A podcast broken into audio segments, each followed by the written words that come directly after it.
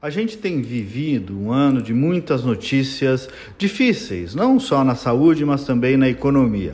Dados assustadores para todos os lados. Classe média diminuiu de tamanho, ricos ficaram mais ricos e pobres ficaram mais pobres. Esse é o dado. E se abre e fecha custou e ainda vai custar muito caro.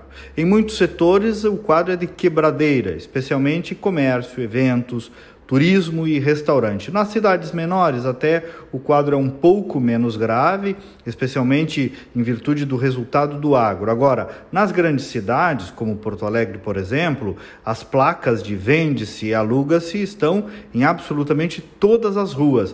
Muitas operações fecharam. Mas, mas para dar um sopro de esperança, uma esperança concreta, real, até porque estamos nos aproximando aí do final de semana. É interessante notar o que disse a última ata do Copom, o Comitê de Política Monetária do Banco Central, que sempre faz uma análise muito fria, muito técnica da realidade. E também o que estão dizendo diversos economistas. Há sinais já muito claros de uma recuperação robusta da economia brasileira. Claro, como se previa, especialmente em virtude da difusão da vacina. E isso acontece no Brasil e também no mundo. Mas aqui, apesar dos erros cometidos e da abordagem muito politizada desse tema, estamos entre os países que mais vacinaram. Isso aumenta a confiança, sem dúvida. Mas, claro, nem tudo são flores.